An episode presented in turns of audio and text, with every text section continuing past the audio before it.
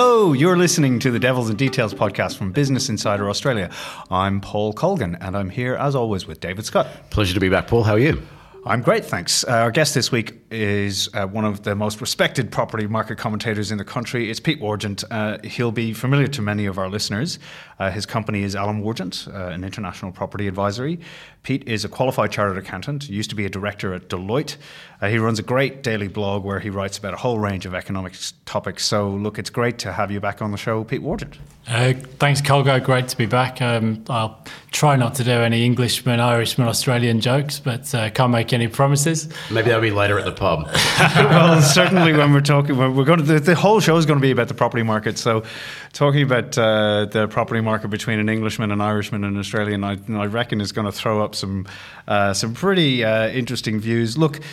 Um, the property market is certainly in a, an interesting place right now uh, in in Australia. I wanted to start just by uh, pulling back the curtain a little bit and share with you a bit of insight uh, in terms of um, running a site like Business Insider and, and, and covering the pro- property market, look, we could do stories all day uh, about risks in the housing market. We'd get lots of traffic for them.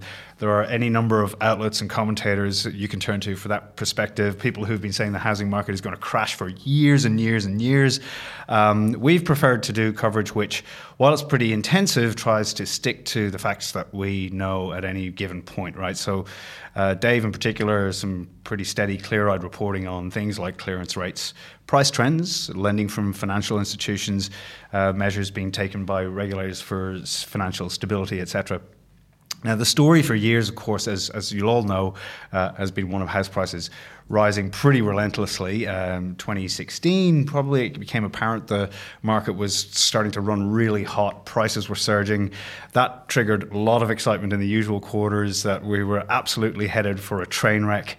Um, on the evidence, um, there is no suggestion that that is what's unfolding, but there are some uh, things that are a bit troubling. First of all, household budgets are stretched. And again, these are things that we know. Household debt is at record levels. There was a big dive in lending in March, uh, which we'll come to. Uh, and there has been absolutely some evidence of some pretty poor lending standards uh, among in major financial institutions, but uh, among some individuals. Uh, we are seeing discounts on houses, which we're going to talk about too. Uh, clearance rates are weak uh, and at a level consistent with ongoing declines in house prices for a little while yet. Pete, how bad is it?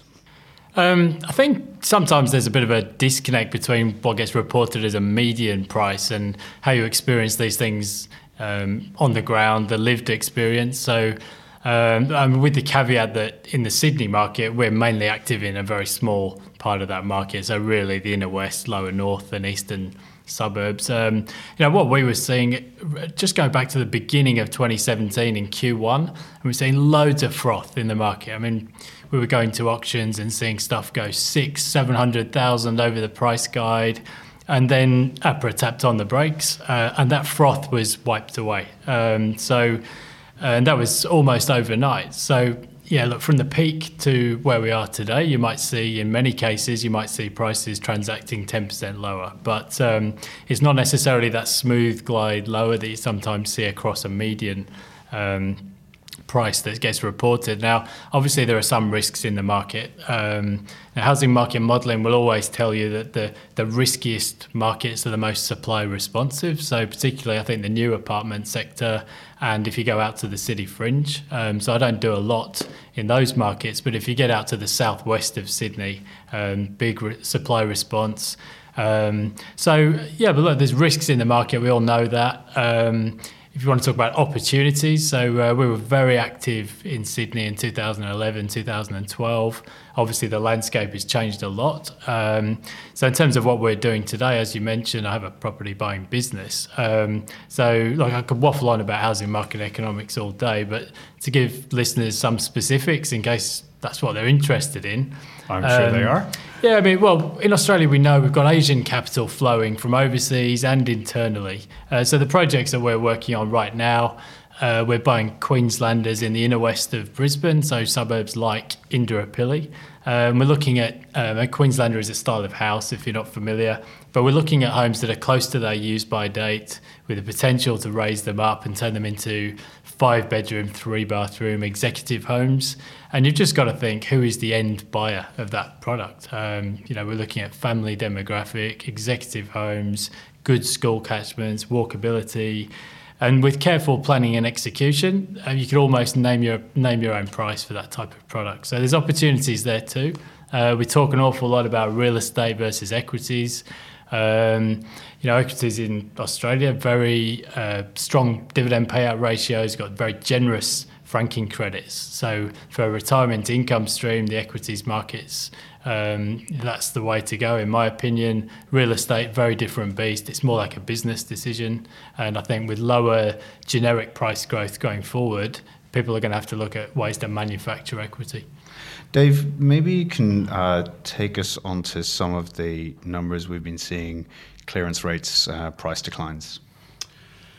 Well, we're seeing prices in Sydney and Melbourne have fallen modestly uh, in recent months. No, we've still got uh, Melbourne prices up in annualised terms, around about 3% or so, but that looks like it, given current trends, it may turn negative soon. Sydney prices have been falling for longer, and it's down in, in annualised terms. We're still only talking around about 4% from the peak. So you're going back to, uh, to sort of late uh, 2016 levels the prices are at now.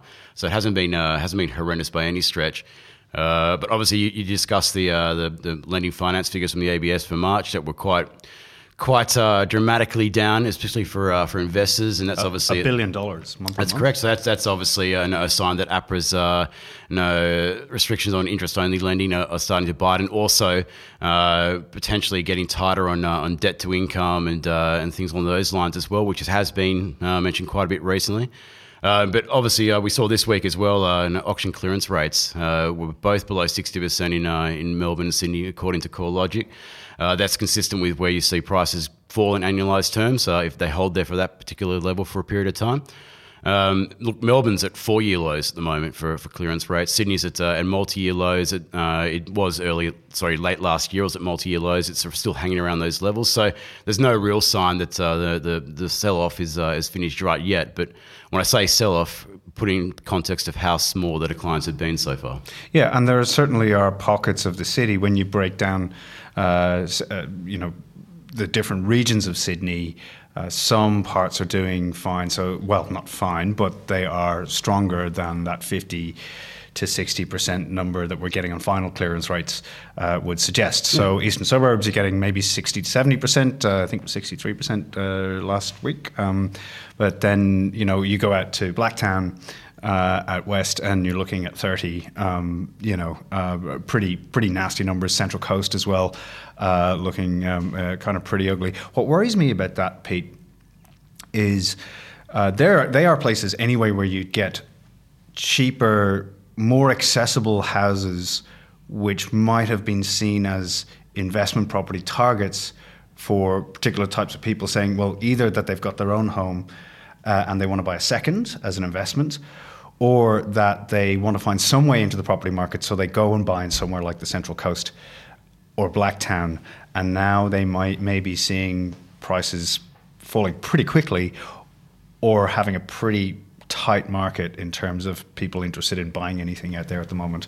Um, maybe you can shed some light on that. Yeah, for sure. In fact, if you remember, we did the Devils and Details podcast about 15 months ago, and we talked about exactly that equation. You know, why in some of these, particularly outer Western Sydney markets, we were seeing prices compounding at 15, 18%, and it was people just trying to get a toehold on the property ladder. But as I said before, I mean, some of that was not, well, clearly not sustainable. And where you get investors piling in, um, then that can amplify the downturn. Um, and I think, well, you guys have already touched on um, the tighter lending standards. So even if the desire is there, um, people can't get access to the credit.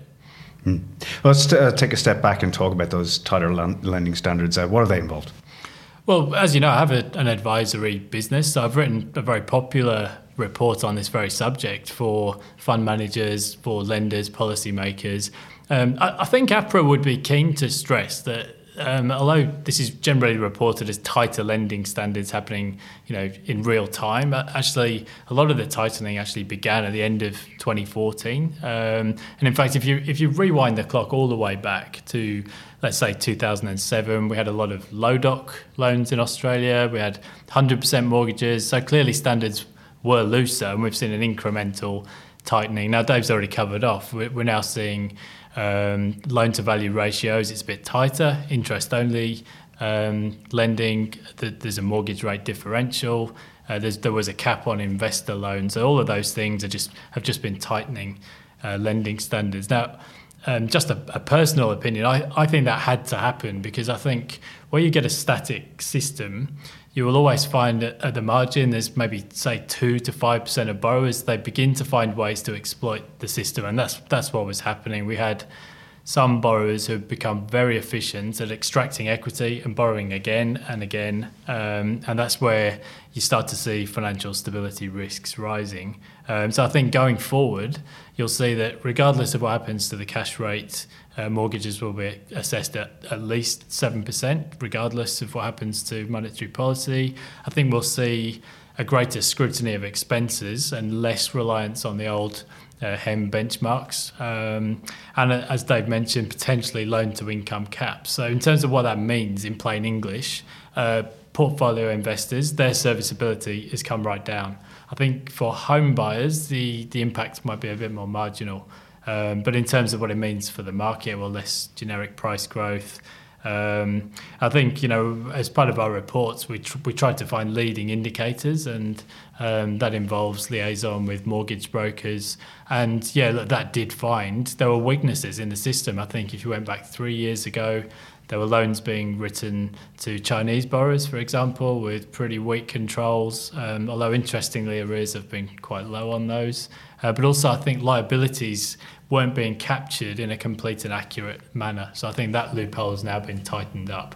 You, you, um, you mean the borrower's liabilities? Yeah, that's right. I mean, good yeah. example. Um, you know, we're, we're good examples of migrants to Australia. I mean, people come from London or elsewhere in the world with mortgage debt overseas, um, very rarely declared on some applications, things like that. I think there's going to be a behavioural change. It's going to push push some of the um, responsibility back onto mortgage brokers and borrowers to declare factually complete and accurate information. Um, now, we did see, if you re- rewind to 2014, obviously I'm an Englishman, we went through the mortgage market review in the UK. And um, there was a general feeling at the time that this is the end of mortgage debt as we know it. The Guardian was running these pieces. Um, now, there's there's an old thing uh, saying in the Bible, uh, I think it's the Bible, I'm not a regular reader, but uh, uh, that this too shall pass. And, um, you know, as, as they say, we've been using a, a, knife and fork for 800 years, and it's the same with Australia's banks. You know, we've been deregulated for many decades. We've still got four banks, and lenders are going to lend. So I think if you um, you know, and Dave would remember Dodd Frank and Sarbanes Oxley and all these other things that people think are going to be a massive landscape change. But I think you know, I don't think this is going to be something that crashes the housing market. I just think it's it's minimising the risks at the margin. And of course, price declines, given where they are, probably a welcome thing because this whole issue of the enormous amounts of money that people need to save to get a deposit on a house in the major cities, where people want to live, where, where they want to work, you know, particularly young people who, um, you know, maybe say you want to work in a tech startup or you want to work in uh, financial services. Um, you know, you need to live in Sydney or Melbourne. You work in the corporate world. You, you need to live in Sydney or Melbourne, and it is extremely difficult um, to put down roots in those places um, where you know the with property prices the way they are. Um, so that's probably a welcome thing. I think there's a question, Dave, that's probably on a lot of people's minds. Pete has talked about the individual effects, effects on certain individuals, you know, uh, and there's pockets of the housing market. And Joanne Masters, who's a regular on the show here, often talks about the housing market being, you know, when you're buying a house, you're operating in a market within a market within a market. Um, so there's the individual exposure, but then there's also the question, of course, because all of this is with concentrated in the major banks, uh, the debt. That there's a there's always the question of what the systemic is, impacts of this might be. Um, how do you see that at the moment?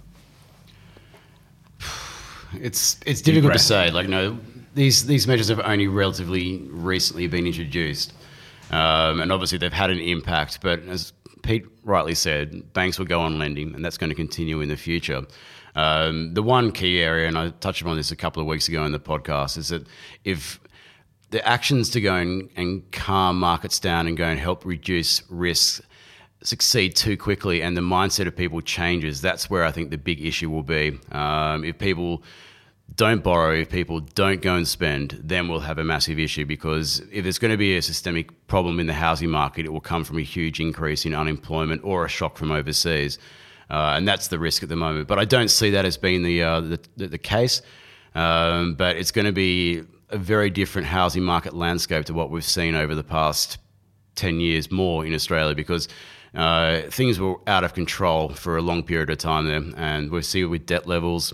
Uh, we see with household uh, uh, debt levels to the income of record highs starting to go and taper off now, but still very, very leveraged. So uh, we have to be very careful how we tread here, and that's why I don't think that these restrictions that they place on lending are going to be too tough. Because if they are, then it risks creating that scenario where something bad will happen. Isn't there a question, Pete, that people start to see house prices declining, that they will stand back and go, okay, I'm just going to wait and see what, and that's then potentially that c- can feed on itself.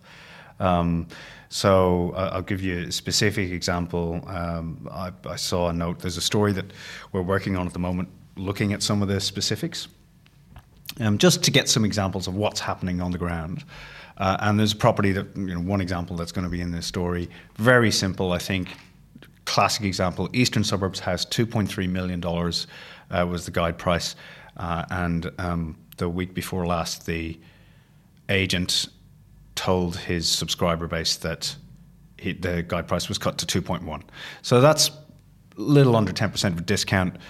Um, now, if that was happening across the board in the eastern suburbs, uh, then you're looking at potentially, you know, um, you know, a pretty significant drop in, in house price in the market um, understanding of where prices are now. And if, the thing is, if people see that, I go, well, hang on a second, I'll just wait and see if it falls a little bit further. I won't buy now.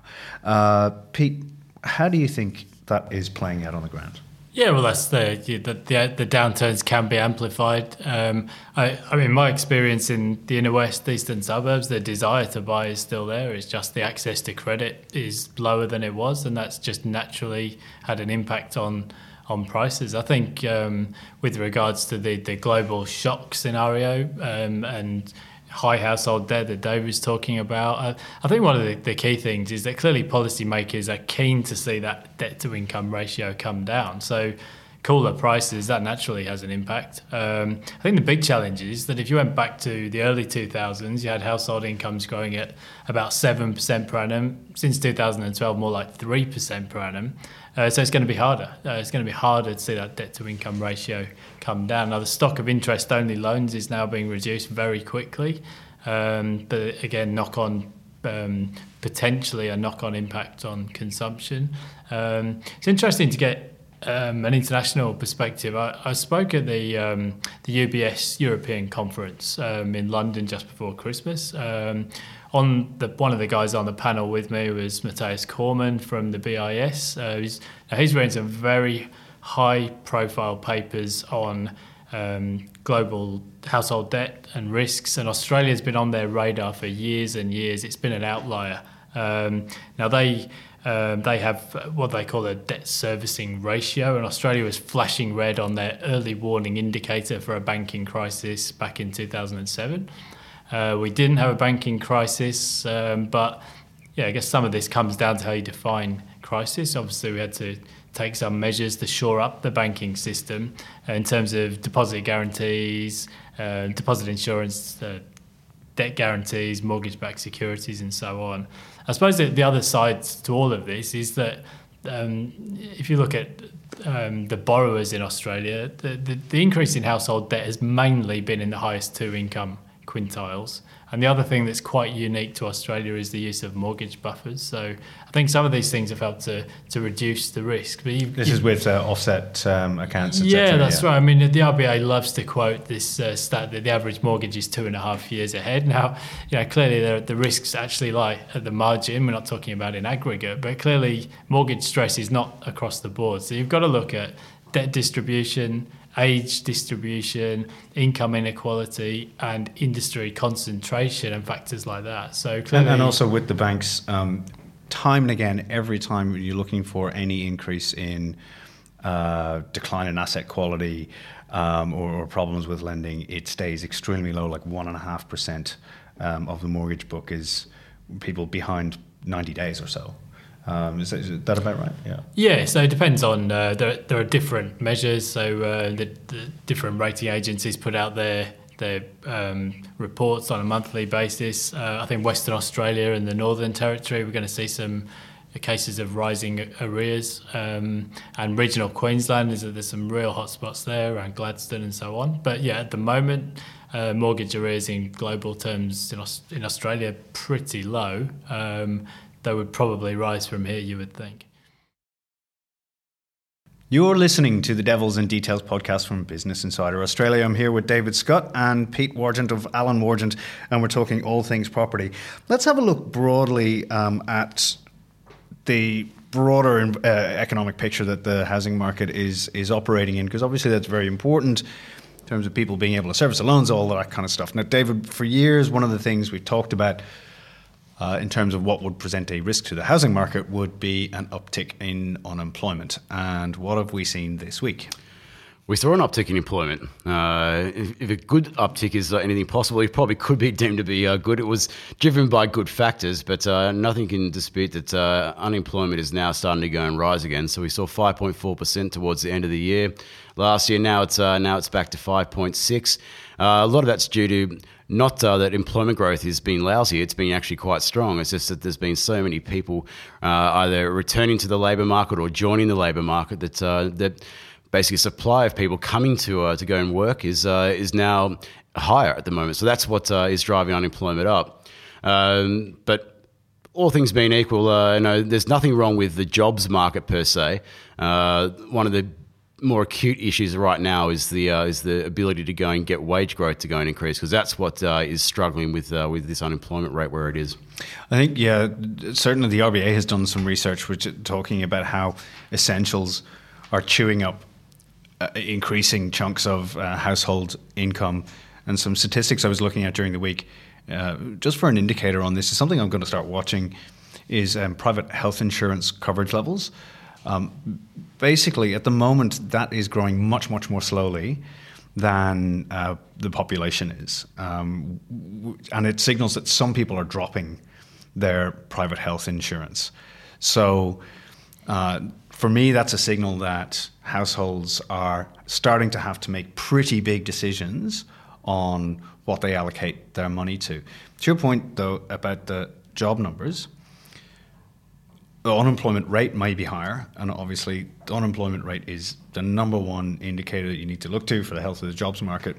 But underlying this, because partly because of population growth and maybe some older people coming back into the workforce, people who are in jobs, who would be the people who have mortgages, um, are not losing them. It it would appear um, there are more people in jobs now than there have ever been before in Australian history. So that is, I suppose, somewhat reassuring. Uh, at the same time, though, um, Pete, what do you think would need to happen for the RBA to start changing its narrative around where rates sit at the moment? Uh, because they have the talk about a bias being to the upside, um, but it doesn't. That doesn't look like anywhere near being able to happen.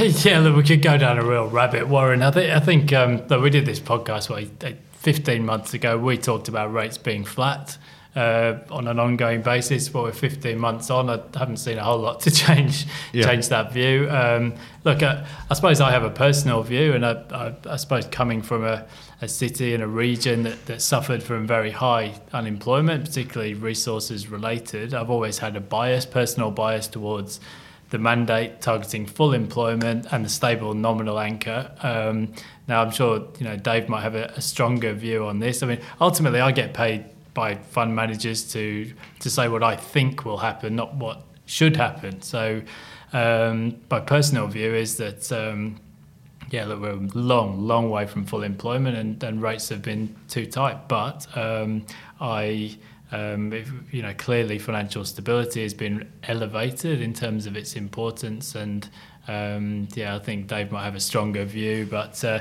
look, I, I, I think uh, if there's a blip in the in the credit growth figures, then maybe. Um, and particularly if the debt to income ratio starts to show signs of easing, then um, yeah, there would be potentially an easing bias. But for, I think there's enough positives just about in the short term to keep rates on hold. Dave? One of the things that's been interesting has been the, the, the, people who've been talking about rate hikes near term have been uh, falling off the radar. Yeah, usual suspects. I'm not going to go name names, but people who uh, follow uh, follow our work closely and follow the markets closely will know who we're talking about. Um, yes, the RBA. Where do I start with the RBA? Um, I found it interesting in the minutes of their uh, their May monetary policy meeting that they said that they should be a source of confidence. Um, I question whether their recent actions are actually providing confidence, if not taking it away, because uh, people don't believe them. That's the honest opinion that I hear from people around town and very smart individuals. Uh, this whole idea that, uh, that wage growth is going to go and pick up and uh, unemployment is going to go and, and, steadily fall back, and then everything will be peachy whilst being able to contain the risk in the housing market. Um, their track record has not been very good recently. In terms of forecasts? Yes. Now, there's the Australian economy is still doing okay, but it's clearly not at potential. We've got unemployment rising, wage growth is low, inflation is low. That's a sign that it's not operating at its, at its, its uh, optimum level or above that. And that's what they need to go and do. And in the name of uh, financial stability, I think that if we keep going down this path where we just keep hoping that something is going to go and occur, hoping that inflation will gradually start to pick up, um, you could actually run into a scenario where you end up creating an even bigger issue for financial stability by the economy slowing too sharply or something on those lines that will cause massive concerns. Uh, and at the moment, I don't find the actions of what the RBA doing is being very confident. It's uh, certainly interesting, Pete. Um, what do you make of uh, how they've been communicating lately? Oh, look, I, I, think um, yeah. I mean, Dave's Dave's covered it off. Clearly, there's there's no real appetite to see late uh, see interest rates go lower than they already have. Um, my base case probably hasn't changed. I expect we'll see just more of the same. We'll keep muddling along. Um, I think one thing I'd, I'd like to flag, um, look, it's coming up. We've got an election coming up um, not in the too distant future now. Um, yeah, maybe about 12 months. Yeah, so look, here's a, a, bit of an exclusive for the Business Insider podcast. There's a, yeah, there's a blockbuster report coming up um, into the potential impacts of an ALP election victory. I think a couple of years ago, a year ago, all of this stuff seemed too far in the future. Uh, we've seen more than 30 Newspolls in a row You know, we're going to have to start seriously considering what happens to the housing market. Obviously, this is my main area of interest. If the ALP gets in, it's got proposed changes to negative gearing, capital gains tax, and I think if you rewind the clock to April 2016, the Grattan Institute did a, um, shall we say, a bit of a fag packet calculation on what might or might not happen if those changes are voted through the Senate. Um, so they essentially they applied a 5% discount rate. They they applied a, essentially a 2% value on the tax benefits and they said, well, okay, well, dwelling prices will be 2% lower under Labour than otherwise would be the case. They didn't say prices would fall, they just said they would be 2% lower than otherwise would be the case. Now, Treasury has done its own modelling. Um, now, all of that was may or may not have been valid, certainly very high level, um, in the expansionary phase of the credit cycle, but that, that has now passed. We're in the tightening We've got tighter lending standards, and the landscape's just completely changed. So there's a group called Riskwise Property Re- uh, Review. Um, they've got a report out imminently on these prospective changes, and what they've done is an impact analysis by by state, by capital city, and across all 86 of the SA4 regions around Australia by dwelling type. Um, now these guys, they they are quants, they're ex Big Four financial analysts, so they're they're hard hitters. Yeah, and I was blown away by the level of the quality of their research, and I mean, it's their proprietary knowledge, not mine. But um, I think uh, it would be okay to disclose that they, they would say, look, in some regions of Australia, changing, making a massive change to tax reform would have only a limited impact because fewer investors in the market, but in some parts of the housing market, there could be a very, very serious impact. Um, We're talking about Sydney and Melbourne here. So. Well, basically, yeah, because like, those have been the investor-heavy markets, and they've run scenario analysis by the buy versus rent equation. Um, they've looked at alternative investment choices. They've, they've run scenarios with a cash rate of one and a half percent, but also if, if the cash rate is to revert higher. Uh, and there could be a very meaningful impact on prices and rents in some areas. Now, I think it's important to say that can neither. You, can you give us a number when you say prices and rents in some areas? Oh, look, this is not my research; it's Riskwise's research. But I, this is a must-read report. Um, I've had a sneak preview for for Treasury, but for uh, the ALP, for fund managers, for lenders, developers, anyone who's interested in the housing market. Um, and I think it's important to say that they are neither pro nor anti tax reform. They are just simply saying, well, look, there's going to be some distortions in the market, and this will need careful management and policies and execution and procedures because. Yeah, I mean, we could go into a lot of detail, but essentially, um, you're very much going to change. You've got to look at the behavioural change. Mm. This has been a fundamental part of the tax system for so long and if you start funneling investors into new dwellings only, particularly in some of some of the areas that they've alluded to, uh, we could see some real distortions in the housing market. And look, this is coming coming into play very very soon. So it's going to be.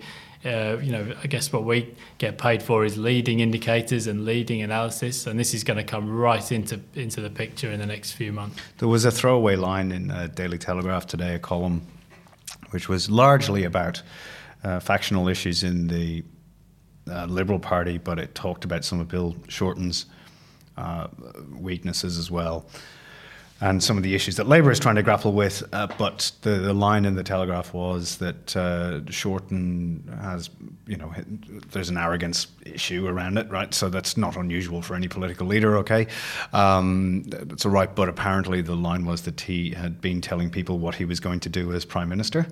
Um, yeah, and, and th- those kind of things, uh, you know, I think as we get closer to an election, you might start to hear a bit more of that kind of attack on, on Bill Shorten, if you want to call it an attack. Um, House prices, though, Dave, because they've become such a big social issue, right? They are, you know, the high house prices of the last few years um, have had a lot of people pretty upset, um, and I think rightly um, pretty disappointed and disillusioned with uh, policymakers because of the social problems it um, creates that we touched on earlier, just in terms of being able to buy a home in the city that you um, that you work in. Um, but uh, at the same time, what would you say to people who are sort of there are plenty of them out there cheering on um, not just declines in house prices, but maybe saying that uh, yeah, it'll be a great thing if um, if all of this uh, unravels in a, a, more, shall we say, impressive way than uh, we're than we're currently seeing. Unless you have no ties to the economy, or you, unless you have uh, the ability to go and put a complex uh, strategy that will involve you know, short selling Australian banks, everyone in Australia will suffer if there's a collapse in housing prices. Now, you two know better than anyone else coming from Ireland and the UK what uh, what it can go and do, uh, and that's the brutal truth. So you don't want to go and mess too much with the uh, with the housing market. It's policymakers, I agree, have gone and contributed to this. Uh, the RBA has gone and left interest rates uh, very low and uh, and was basically sole focused on inflation for a long period of time. obviously, lending standards were were very lax there for a period of time as well, which has contributed to this but uh, you don't want to go and then try and slam everything on at the same time. We've seen clearly from these uh, these new restrictions that have been placed by APRA over the last few years have worked. The housing market has slowed down and is now starting to fall in with those cities where the housing affordability concerns are most acute. So, to go and do more to go and slow things down or to go and change the uh, the investment strategies of people who are already in the market is probably a dangerous step to go and take. So, my advice to anyone who's saying like, yeah, we want to see house prices crash, uh, I'd suggest that you think again. I think most people obviously don't want that, but there certainly are some individuals you come across them all the time. Yeah, yeah, certainly right. You know, like uh, yeah, you know, um, all of that. You know, just be. Uh, I'd love to see it come on. I mean, believe me uh, having watched the Irish experience from over here, that changed the country. It changed how people think. The scars are very deep. Um, people are wounded from it. Um, there is a generation of young kids uh, who um, really don't know, like people who are in their 20s and don't really know much about work. Uh, because you know they, they, didn't have access to the dignity of a job because you know um, hundreds of thousands of young people ended up unemployed. Um, you know, just tax rates had to go through the roof uh, in order to manage the budget repair. So the you know if you were if you did have a job, um, you were getting dinged for it pretty severely uh, through your income tax cuts. I think they put, you know, just for the public service alone, they just put, you know, one or two cents on everybody's pay packet and said, that's it, flat. Um, we're taking 2% of everything um, that you earn uh, on top of what you're already paying, and then uh, income tax uh, tax rates went went up as well. But the social impact, I think, is the thing that's genuinely uh, horrifying. Um, sure, big developers get wiped out. Um, some banks that had been up to no good um, blew up um, uh, no longer exist. Um, but it's still happening there. They're still trying to repair uh, the social um, issues. Now, Dublin's going pretty well. There's a lot of big companies in there, all that kind of stuff. Um, but there are still big parts of the country where there are what they call ghost estates, you know, these shells of developments uh, where literally everything just shut down in the space of a week. Um, so, you know, I, I would, for anybody who's, uh, you know, you come across them from time to time. You know, oh, it'd be great if it all unwound. Um, I can tell you that it's not pretty. Um, so absolutely, I know the RBA, and we've given them a, a bit of stick, but the RBA and APRA um, are watching this stuff very, very carefully. And the RBA started to talk about the consumer sector an awful lot, which um, I think we'll um, we'll jump into next, Pete. Um, starting to talk about the weakness in the consumer sector because it is becoming um, uh, a bit of a concern that uh, households are so stretched, and there may be a point. Uh, it's very much open to debate the next direction of interest rates, but there may be a point where they start to go up, and then um, that's you know tips further pressure onto already stretched households. Yeah, yeah. Like uh, this is stuff that's been yeah talked about regularly on Business Insider over the years. I I think um, I think it would be fair to say that a lot of people, particularly people with mortgages, who were in the market before uh, particularly before 2007 and then more recently since 2012 i think they've a lot of people have seen their mortgage rates come down and they probably you know don't know what all the fuss is about in terms of mortgage stress but of course it's, it's generally people who've bought more recently with uh, higher leverage that are often more impacted um, and yeah, I mean, Australia is a very diverse place. I think some parts of the country are doing a lot better than others. Um, and you know, we talked about the jobs growth. Um, you know, Grattan has done some good work on this, showing just the sheer concentration. I mean, I was down in Adelaide last week, out in the northern suburbs. A, you wrote a fantastic piece. Yes, yeah, actually on republished on BI. It was uh, right. that was an honour. Thank you. Um, but it's yeah, it's just the, the the difference is stark. You know, the manufacturing industry, industries have many of them have struggled with a higher higher dollar. Uh, and yet the services sector is creating well hundreds of thousands of jobs in, but very very focused on the inner inner suburbs of Sydney and Melbourne. Um, so yeah, it's, it's, a distorted picture. You know, it's, it's, like the mining boom in reverse. Mm. Mm-hmm. Um, I think we need to start wrapping it up. Um, but uh, maybe Dave, do you want to uh, give us a flavour for how you think this is um, going to play out from here? What you'll be watching in particular? In terms of the housing market, is that what we're referring to? Um, I can see at least a couple of another years where you'll see probably stagnant to lower prices. Um, hopefully, nothing worse than that. Interest rates are going to be left on hold well into next year, probably into 2020. Um, and we need to go and try and figure out a way, and this is going to be the crucial thing, is to go and lift household incomes because the leverage that we're carrying at the moment is partly due because we've gone and taken a lot of household debt, but it's also now because incomes have been growing so slowly. And that is the key challenge. Uh, if we manage to go and solve that, then I think Australia's economy will be looking good. I think the housing market will be looking a lot healthier than what it is right now. Um, but if that doesn't happen, then it's going to lead to some issues. To your point on the RBA and its forecast, we had another, you know, disappointing set of wage data this week, didn't we? We did. No, it's uh, wage growth is not accelerating. I know some people pointed to uh, including bonuses uh, as, as part of it. That to me looked like it was a statistical uh, no blip from a from a low base effect from the previous year. Um, we'll see. I'll eat my words if, I, if I'm wrong. But wages are, growing a tick over uh, two percent. Private sector wages are growing under two percent. Um, so they're going backwards when you like take into consideration uh, what what CPI is doing. So um, it's not good. Uh, people having work is a good thing, but the challenge for financial stability and the ability for the economy to go and grow and for people to go and spend needs to go and change. And that's the issue that we need to go and focus on is how to go and boost household incomes whilst keeping debt levels at uh, in check and hopefully bringing that ratio down. Pete, how do you see things from here? Um, I suppose it depends, you know, from, from whose perspective. I think as, as an investor, you know, we're seeing people make money every day. You know, you know, you get fund managers, you know, they'll, they'll put out these pieces week to week. Oh, there's no money to be made in housing. Well, unless I'm dreaming something, there's there's five and a half trillion dollars of equity now in, in resi real estate. Um, been hearing this stuff for the best part of 20 years now. Uh, look, people are making money in, in some markets. We've mentioned one of them, the inner west of Brisbane. And yet it doesn't always show up in median prices because we've got a lot of high rise apartments in Brisbane, we've got flood zones, um, and we've got, yeah, it's a two speed thing. Um, Dave's going to jump in here, but I suppose from a from an advisory point of view, if you're interested in the equities markets, we put out our monthly reports for fund managers uh, looking at the leading indicators, but uh, we're going to see some serious slowdown in resi construction in Brisbane. Uh, a lot of apartments just can't get the financing now. I, I was in the um, the Gold Coast a couple of months ago uh, with the family, and the sheer volume of construction was. I, I was really taken aback. Yeah, it's, a, it's been going at full tilt. Uh, Brisbane was for a couple of years. Yeah, 4006. Yeah, well, that's right. Yeah. Those suburbs, um, I, I, think you're going to see, uh, well, we're already seeing it in the unemployment figures for Queensland. Uh, a lot of construction work.